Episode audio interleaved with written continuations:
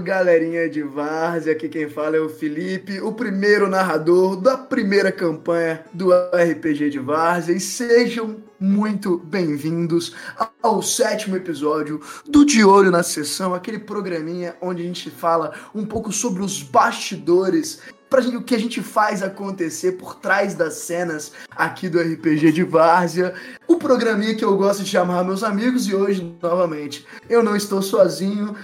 Com me acompanhando né, nessa jornada de hoje, eu tenho ele, o homem com a melhor barba do RPG de Várzea, o homem que analisa todos minuciosamente e fala lentamente para poder atrapalhar a edição do Marlon, ele que imita o, o, o, nosso querido Kratos toda vez que ele vai conversar com o Cédric, com o Marcelo, o meu grande amigo de infância, Breno Vieira, o Ufric. Seja muito bem-vindo, meu camarada. Muito obrigado pelo convite, irmão. É um prazer enorme estar aqui e estar podendo falar um pouco mais disso contigo. É, é, é uma honra. Antes da gente começar a falar sobre o último episódio, Breno, você está se tornando, agora que está finalizando seu curso, um dos primeiros grandes especialistas de RPG. Fala um pouquinho sobre sua, sua pesquisa, sobre o seu TCC. Eu acho que é bacana as pessoas saberem que tem um embasamento científico com o que a gente faz aqui, né? Pô, então, é, a, a, eu estou fazendo uma parte de monografia agora, né, com o tema de RPG, né? É um tema que mistura RPG, teatro e psicanálise. É, grande parte disso, né, desse entrelaçamento, eu tenho uma, uma, um entrelaçamento com RPG, ó, já é anos atrás, né, com o Felipe, eu e Marcela, a gente iniciando nossas aventuras, é, e desde então eu tenho essa paixão pelo RPG. A paixão pelo teatro, ela foi recente. Foi em contato com, com o meu chefe, Antônio Quiné, e é, trabalho na, na, na companhia Inconsciente em Cena, e acabei descobrindo essa paixão pelo teatro também. E eu, putz, cara, existe algo aqui no teatro e ele também existe no RPG, que é óbvio que é a interpretação. Né? E é, essa interpretação, ela é para além somente atuar como personagem, né? Porque no RPG a gente cria. Né? No RPG a gente é autor, é ator e espectador da mesma obra, né? A gente está ali. Uhum. Roteirista também, né? A gente, exato, a gente cria uma história em conjunto? E esse é um fenômeno específico do RPG. Né? E é isso que eu quero estudar, sabe? É isso que eu tô estudando, é isso que eu tô fazendo uma monografia inteira sobre. Bacana e... demais, Breno. Bacana demais. É, para quem não sabe, eu, o Breno e o Marcelo, a gente é amigo de infância, né? E o Marcelo, o pai do Marcelo, na verdade, ele é nerdzão daqueles nerd raiz, nerd de apanhar no colégio por ser nerd, antes da, da parada ficar bem, bem divertida, bem geek, que nem o Breno, né? É, e foi por causa dele que eu comecei a jogar, foi por causa do, do pai do Marcelo que o, o Breno começou a jogar, e desde os 13 anos jogando junto, né, meus amigos? Não é pouca coisa não, para aguentar o Felipe a, 13, a 10 anos é difícil. É, não é pra qualquer um, não. Mas vamos para a pauta de hoje, né, gente? Episódio 7, negociações sinistras, né? Um episódio onde a gente teve um conflito direto com o carroceiro e vários planejamentos, né? A primeira sessão de planejamento de verdade que a gente teve nessa, nessa nossa campanha. E tem um motivo para eu ter trazido o Breno para poder conversar com vocês, além de ser o último participante do RPG de Várzea participar também. Mas é porque o Breno, ele tem uma, vamos dizer assim, ele é a única pessoa, além do Marcelo, né, que já lidou com esse carroceiro antes, com esse, pelo menos com esse tipo de personagem é, que, eu, que eu gosto muito de usar nas minhas narrativas, que é esse personagem que aparece do nada para coletar corpos. Eu queria fazer essa pergunta se ele lembra desse personagem, se ele lembra o que aconteceu na última vez que vocês enfrentaram ele ou não. Você lembra desse personagem, Bruno? Cara, você sabe que minha memória é assim, péssima. Né? então, tem muita coisa que eu só eu só experiencio, né? Então isso, isso daí não foi uma das coisas que eu gravei. Nós, jo nós jogamos uma, uma aventura que durou pouco por causa de uma morte súbita, como sempre acabam as minhas aventuras, né? Foi minha? Foi é, a famosa morte do paladino com poção no bolso. Exatamente que era basicamente você chegando numa cidade que estava abandonada, vocês decidiram se tornar os, os senhores da cidade, e apareceu o carroceiro, cara. Só que na época ele era um Lizard Folk. É, você lembra dessa, desse que ele tentou matar vocês, mas por algum motivo o personagem do, do Marcelo sobreviveu a uma, uma Fireball de último nível. E aí vocês frustraram as minhas expectativas, que nem vocês fizeram nessa sessão, né? Marlon querido, e, ó, espetacular, cara. Ó, ainda bem que você tomou iniciativa, porque eu não teria tomado. Ah, ainda o que bem. O que vocês fizeram com bem. ele? Vocês tombaram a carroça do carroceiro, meus amigos. Caralho. Aí eu fico imaginando, que porra é essa? O cara olhou pra carroça, vou tombar a carroça. Aí o Ufric vai lá, consegue tombar a carroça. E aí vocês conseguiram a carroça pra vocês. Meu Deus do céu. Não, eu, eu não só tombei a carroça, tombei a carroça com 13. Foi tipo, perfeito. Perfeito. Foi. O Ulfric ele tem esse talento, cara. Eu nunca cara, tive tanta sorte com, com um personagem quando eu geralmente, geralmente você é um cara muito azarado com dado, cara. É. Tipo assim, isso é inédito na, história do, do, dos nossos jogos juntos. Isso é inédito. E é, é, engraçado porque isso tem muito a ver com o Ulfric. Né? Isso tem. É, é, é a especialidade dele, sabe? Eu acho que traduziu a sorte, traduziu o que meu personagem é, é, é ele tem essa característica, né? De fazer tudo muito bem, né? Ele uhum. é um cara que, tipo, parou de fazer por escolha. Sim. Ele parou de, de exercer a profissão dele, de ser um, mercenário, por escolha. Né? Uhum. E pela desilusão com, com tudo que aconteceu, né? Por, por, pela história que ele contou. E. Bem, mas ele não deixa de saber fazer as coisas, né? Uhum. Então, quando ele quer fazer algo, ele arrebenta. E é incrível, né, cara? Porque seria um personagem muito diferente se você tivesse falhado até agora.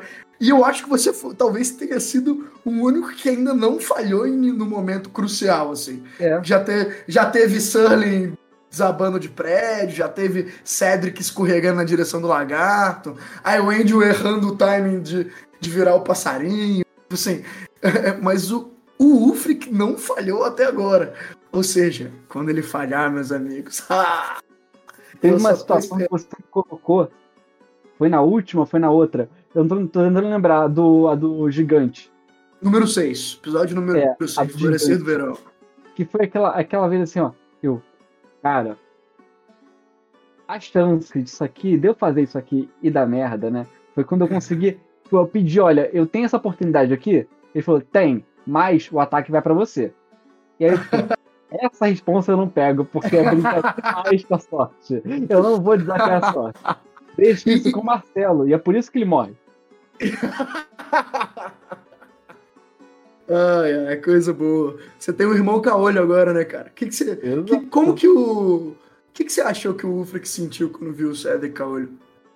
Cara, é, o Ufric tá observando o irmão dele é, é, ser tomado pela magia cada vez mais, né? Uhum. É, e ele tem medo de perder o irmão para magia. Né? E é o que tá uhum. acontecendo.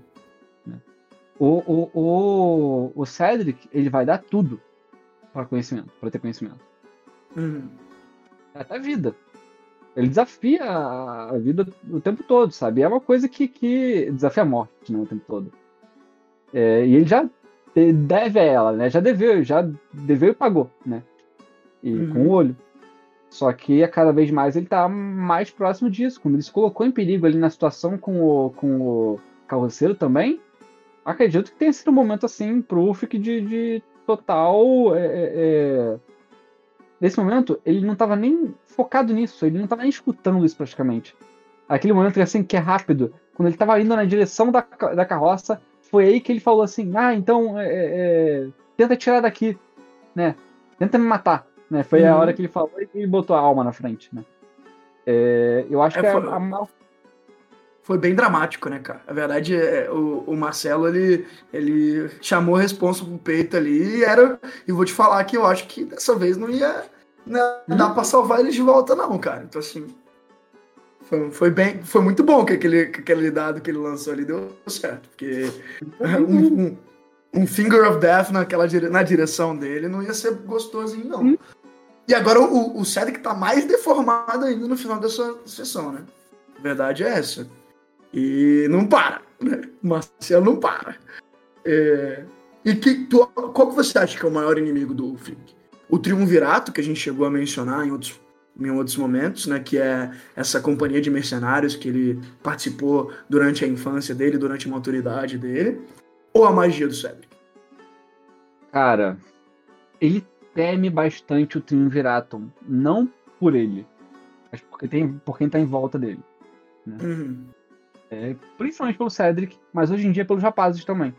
Uhum. E, é, tipo, porque ele sabe que eles podem utilizar qualquer meios, quaisquer meios, sabe, para conseguir o que eles querem. Né? Uhum. E eles só querem eu de volta. E o que, que eles vão fazer para me ter de volta, né? Podem pegar o Cedric, fazer o que quiserem com ele, sabe? É, então eu acho que é um, é um, medo muito grande. E a magia do, do, do Cedric, ele, o, o Ulfric, ele tem um misto de. É, ele sabe que a magia dele salva, muitas uhum. vezes. Ela é útil, muitas vezes. É, mas ele também não, não, não vai ceder tão fácil para isso, sabe? Porque ele vê o preço que custa. Sabe? Ele vê o preço uhum. que custa isso pro, pro, pro Cedric. Entendi. E, cara, vamos falar de um pouquinho de, de Triunvirato, cara. O que você gostaria de, de compartilhar alguma coisa sobre esses inimigos silenciosos, né? Talvez o, um dos poucos elementos de background de vocês que ainda não apareceram na, no, no jogo. É... Eu for aparecer, eu tenho real medo quando for aparecer. Assim, olha, pessoal, o Felipe ele tem um talento para criar assassinos. Assassinos a gente jogou uma, uma, uma aventura de Vampires durante uns 8 anos aí, 8, 9 anos. E, cara, quantidade de assassino que já apareceu no nosso caminho, assim, de impossível de impossível de. Para a capacidade de matar o cara que era praticamente imortal. O cara que era, tipo. É, é, a prova de balas, sabe? E morreu. E morreu. É. Com shotgun na cabeça, nunca vou esquecer. é, mas assim. Mas o, o Ô, Breno, eu acho bacana. É, porque esse é um inimigo que é pesado pro Ulfric, né? É meio que uma, uma, coisa que é o. É o, a chave, é o cerne do personagem dele. E ele, com certeza eles devem aparecer futuramente, não sei o quão. Que a gente tá. A gente já chegou, na verdade, na marca da metade do nosso, da nossa campanha, né? Uhum. A gente tá programado para jogar 12 sessões, né? E a gente bateu 7 agora, então significa que a gente tá, já passou um pouquinho da metade. Então, com certeza, se eles forem aparecer, eles vão aparecer em breve, né? E você gostaria de falar um pouquinho sobre, te dar algo, pelo menos algumas informações para quem está escutando esse DOS? Claro. É... Então, é, quando eu e o Felipe a gente pensou o Triunviratum, né, a gente pensou numa conversa de, cara, como é que a gente. O que, que vai ser essa guilda, né? Que o Ulfric fez parte durante muito tempo é, e como isso afetou ele. Né? Uhum. Porque isso tinha que ter como finalidade, como fim, o Ulfric e Cedric juntos. a gente tinha pensado nisso, ó. Eles estão juntos no final dessa história. Por uhum. que, que, eles estão juntos no final dessa história? Por que, que ele saiu dessa guilda e chegou até lá, né? Então a gente teve que criar uma, um, uma guilda que fosse é, é, importante, tivesse seu, seu, seu brilho, né? Que tivesse sua beleza fosse é, é, é, criada a partir de virtude, né? E que decaísse. E por isso que o Ulf se afasta dela. Uhum. É, e bem, tem um personagem que é muito importante. Que eu esqueci o nome, Felipe, você me lembra? Frederick. Triunvirato de Frederick, né? Isso aí. Que é o nome aí. da guilda. Tem, tem um personagem muito importante que o Ulf ainda não falou muito sobre, né? Mas que ele é a figura paterna do Ulf, né? Ele uhum. é o, o, o homem que, é, que basicamente o criou como, como um homem virtuoso, né? Como um uhum. homem que protege. O, o, o... Você acha que a figura que você acha que a figura que o Ulfric toma em relação ao grupo de amigos, ao irmão, é meio que a imitação dessa figura que ele teve no Frederick, assim? Com certeza, com toda certeza. Como herdeiro dele, né? Como uhum. herdeiro do, do, do escudo, do, do, símbolo dele, né? É... Eu acho que ele se personifica dele, né? Uhum. E até por isso que ele sai da guilda. Porque ele vê que aquela guilda não é mais dele. Não é, não tem mais como base a, a visão do Frederick, né? quando a guilda, é, é, é, quando tem a decaída da guilda, né? Quando Frederick morre, né? É, e aquilo lá vem de cabeça para baixo, é, e a guilda, os trios, né? Eles são divididos em três, sabe? O Triumviratum, ele é baseado, criado a partir de três pessoas, né? E dessas três pessoas vieram mais três pessoas, mais três pessoas, mais três pessoas. E aí, a partir disso, se criou uma guilda. É... O... A partir do momento que, que, que, esse, que o trio original só tem dois, né? Esses dois foram mudar o que eles quiseram na guilda, né? E ficaram mais sem escrúpulos. Eu acho que é uma coisa que o Wolf já falou, tipo, eles não têm escrúpulos para conseguir o que eles querem. Né? E é isso que o Wolf teme, né? E é por isso que ele saiu de lá. Sim, eu acho bacana né, nesse episódio a gente teve uma a oportunidade de fazer um planejamento para uma batalha deliberada, né? É, é, meio que uma batalha que vocês todos estão esperando, que tem detalhes e que vocês se planejaram. É, diferente das outras confusões que vocês se meteram, que foi uma coisa mais de improviso, ou a batalha buscou vocês, ou vocês buscaram a batalha sem o grupo inteiro, né? É uma coisa meio meio a primeiro conflito que vocês estão indo de olhos abertos, cabeça erguida, plano em mãos. E a gente pôde ver o, o Freak tendo um protagonismo nisso, né? É, tem um momento onde a gente até é, parou a, a conversa para você é, de, buscar detalhes e dados e, o, e como que o Freak pensaria para poder coordenar essa equipe. E além disso, né? é, durante esse, esse jogo, o Uflex se declarou o líder do grupo, né? Teve um momento Não. Onde a onde a, a clériga de Anga pergunta quem que é o líder, e o Uflex, ele, ele assume esse BO, né? E não só assume esse BO, mas o Angel tava do lado, que eu acho que é a outra figura de maturidade do grupo, né? E o Angel, ele, ele não brigou com isso, ele não entrou em conflito com isso. Pelo contrário, eu vi até uma, uma coisa tipo assim, de Ironhand, Ironhand pai orgulhoso do Ulfric. Mas assim. É, então eu queria saber, tipo assim, tanto como. Por que, que você acha que o, o tomou essa decisão de, de se colocar como líder do grupo? E como foi a experiência de tentar construir um plano junto do Marcelo, que é sempre difícil? É, e é claro, é, assim, o que, que, existe no passado do Ulfric que faz ele ser tão bom nisso? sabe? Eu queria meio que os seus pensamentos sobre esse tipo de coisa. Não, é, cara, aquele momento ali, é, quando a gente tava conversando sobre o Ulfric, né? No início, criando o personagem, eu sabia que eu queria criar um personagem que fosse é, capaz de ser líder. Uhum. Ele tivesse como um princípio de proteção dos que estão em volta dele. Né? E que não proteção como um escudo humano, como somente aquele que vai levar porrada, não. Aquele que vai tomar decisões que vão proteger o grupo. Uhum. Isso inclui não deixando o Marcelo tomar decisão sozinho.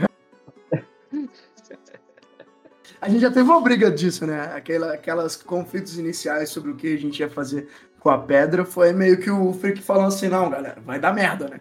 Sim, desculpa o palavrão. Mas. É exatamente assim, isso. É exatamente isso. E, e, bem, eu não sou um eu não sou uma pessoa de criar personagens que lideram, né? É, mesmo embora tenha um personagem meu, que é o Mandira, que a gente criou, eu, eu e o Felipe, assim, pra Vampire, e que ele tomava muitas decisões, é, mas é porque ele era convocado para isso, né? Porque ele era, ele era chamado para isso, ele era desafiado para isso, entrava em conflito o tempo todo, conflitos sociais que afetavam um grupo inteiro, que afetavam a história inteira. Né? Hum. E provocava isso. Esse é o papel do mestre. Esse é um papel importante, né? É, eu acho interessante porque seu perfil de personagem geralmente é mais o perfil do Iwend, do Hélio, né? Assim, esse, esse ser mais esquisito, mais andarilho, uma contradição entre ah, eu sou o filho do capeta, mas eu acredito em Deus. Geralmente é, essa é, a, é, é, o tipo de personagem que você escolhe. Você nunca é o fighter humano, né? Acho que é o primeiro fighter humano que você faz, assim. É, e eu tô curtindo pra caramba jogar com ele. Eu realmente tô curtindo. Foi uma coisa que eu, tipo, olha, eu quero me desafiar com relação a isso. Eu vou criar, vou criar um líder e tô gostando de jogar com o líder, sabe? É, hum. como o Felipe estava falando assim, ah, quais foram as bases que você é, é, usou para criar o, o, o, Além o... do God of War, né, garoto? Então, eu criei do God of War, mas muito baseado também no Guts do Berserk. Hum. Aquele personagem que é, é, ele é exposto ao horror, ele é exposto à degradação, ele é exposto a, a, ao destino que se impôs a ele. É um inferno, né? Exatamente. E que é a jornada de encontrar beleza na vida, né? De encontrar é, é, é coisas que valem a pena. E eu acho que é isso, esse personagem, tanto a personalidade dele ser um pouco mais ríspida e ao, aos poucos isso ser é, é, quebrado, isso ser trabalhado, né? Eu, a base dele, além da relação dele com o Cedric, é bastante baseada no, no, no, no Guts, sabe? É um, um, personagem que eu admiro bastante, genial, eu acho a história fantástica e eu sou apaixonado por isso. Então, é, a, a base são, são, são esses dois personagens, né? É tanto o Kratos como o, o, o o menininho, esqueci o nome. Boy. O Boy. Esqueci o nome dele. É o Loki, é o Loki. Tá. É o Loki. É. Demos spoiler e foda-se você que não sabe. é. Mas, o, mas, mas o, o Berserker, pra quem não teve oportunidade de ver, sim, eu acho o anime meio estranho. Eu prefiro hum. a versão antiga. Mas. É, mas. É, não, mangá também não, as coisas de desenho e oriental, mas assim, mas é, a história realmente é muito boa. Eu sei algumas coisas de alto, vi alguns episódios, mas é realmente eu, eu acho que esse personagem meio calejado, né, meio cicatrizado, meio tendo que retomar uma noção de heroísmo que ele tinha num passado bem mais iludido. Eu acho que fala muito de quem é o Ulfric e tal. E você acha, e aí eu te fazer uma pergunta pra gente poder encaminhar pro fechamento desse episódio. Você acha, e aí eu pergunto o que eu vou fazer, Felipe, pro Branco, uhum. que a pior parte da vida do Ulfric tá para trás? Você acha que a, o pior conflito, as piores batalhas estão no passado? Ou você acha que você tem algum receio e algum medo de alguma batalha, algum confronto que você consegue viver e prever no futuro? Né? Você acha que. É... Porque antes eu acho que o Ulfric não tinha tanto a perder, né? Eu acho que agora ele não tem mais só um irmão, né? Eu acho que é, cada vez mais ele tem coisas a mais a perder, assim. Então, que eu queria saber, você acha que existe que, que as batalhas dele são mais batalhas no passado? Ou você acha que tá vindo alguma batalha que você tenha está com algum receio? Cara, é, Essa estava fora da pauta, tá, gente? Por isso que tá pensando aí. É, me, me, me, me, tirou assim do, do eixo. Vamos lá. É, cara, acho que tendo, tendo que dever, né? Tendo que perder, né? No caso do Ulfric, eu acho que tudo fica mais é, é, é fica mais sobre risco, né? Pesado, né? Que, o Ulfric, o receio dele de é, é, entrar em contato com o Transeraton é justamente isso de é isso, ou eu ganho, ou eu perco. É literalmente, ou eu perco, tipo, tudo, sabe? Ou eu perco Cedric, ou eu perco o mínimo de apego que eu tô tendo com essas pessoas que eu tô conhecendo agora, sabe? Uhum. Ele já vê com uma figura de importância, ele ainda vê com, com uma determinada um utilitarismo né, para eles. Tipo, olha, eles vão me ajudar a chegar onde eu quero, né? Uhum. Que é uhum. lidar com o problema que eu tenho. É, mas nesse, nesse sentido assim de, de eu acho que ele tem mais a perder no futuro do que ele tinha no passado. Hum. Hum. Para o que ele tinha no passado, que... ele, tinha, ele tinha o Frederick. Ele já perdeu o. Sim. É, eu, eu vejo assim, é, se a gente for pegar todos os episódios que a gente tem no, até agora, toda a história que a gente já contou, e se a gente fosse projetar numa. Se a gente fosse jogar no chat GPT, né? É, vamos dizer assim. E perguntar pro chat GPT quem que pode morrer nessa aventura. É, eu olho pro Freak, assim. Eu olho pro, pra figura do Ulfric, desse ser muito protetor. Eu acho que talvez o Ulfric é a pessoa que tem mais chance de se sacrificar pela equipe. E eu, Eu fico me olhando, eu olho muito porque ele é um personagem muito interessante, né? Ele é um personagem novo para você. Eu acho que a gente raramente tem personagens que nem ele nos nossos jogos. Mas eu fico olhando pro, pro Ufo e fico assim, cara, alguém, algum sacrifício forte esse cara vai ter que tomar. Se ele vai ter que voltar para vai se tornar um, um líder de uma guilda de mercenários vilão, vilãos, vilãs, sei lá. É, ou se eles vão. Marcelo, depois você corrige, tá? É, se eles vão. Se ele vai ter que se sacrificar, se ele vai perder alguma coisa que é muito importante para ele. Eu não sei, mas eu vejo. Eu sei, se eu fosse colocar no. no pro cara lá das mil faces do herói qual que vai ser o próximo passo pro Ufre, que eu vejo um grande sacrifício no futuro pro Ufre, que eu tenho até medo de qual que vai ser, assim. Porque ele me parece o cara que tem medo desse sacrifício. É, o Ufre, que eu criei ele como, como base, né? Eu lembro que eu mandei um textinho pro Felipe, eu falei assim, olha, ele é um cara que tem ódio da morte. Porque a morte levou o pai dele, levou a irmã, a irmã não, a irmã não, ou, ou a mãe dele, e é, ele se livrou do irmão botou o irmão no formato para que ele não tivesse que lidar com isso novamente. E, não lidando com isso novamente, essa morte volta a encontrar ele. Né? Então, quando o Cedric está falando para o Ulfric que ele está é, negociando com ela, com essa morte, significa muito para ele. Uhum. E, o, e o aspecto do Cedric, né? Quer dizer, o, o aspecto, o próprio aspecto do Cedric tá caminhando nessa direção, né? E é, e é muito interessante, porque vocês tiveram um encontro com um cara que disse ser um arauto dela, né? E vocês, foi o primeiro confronto que vocês tiveram. Claramente ele é muito poderoso, né? Tipo assim, ele não jogou tudo ali, né? Exato. Mas. E vocês tiveram a primeira vitória, né?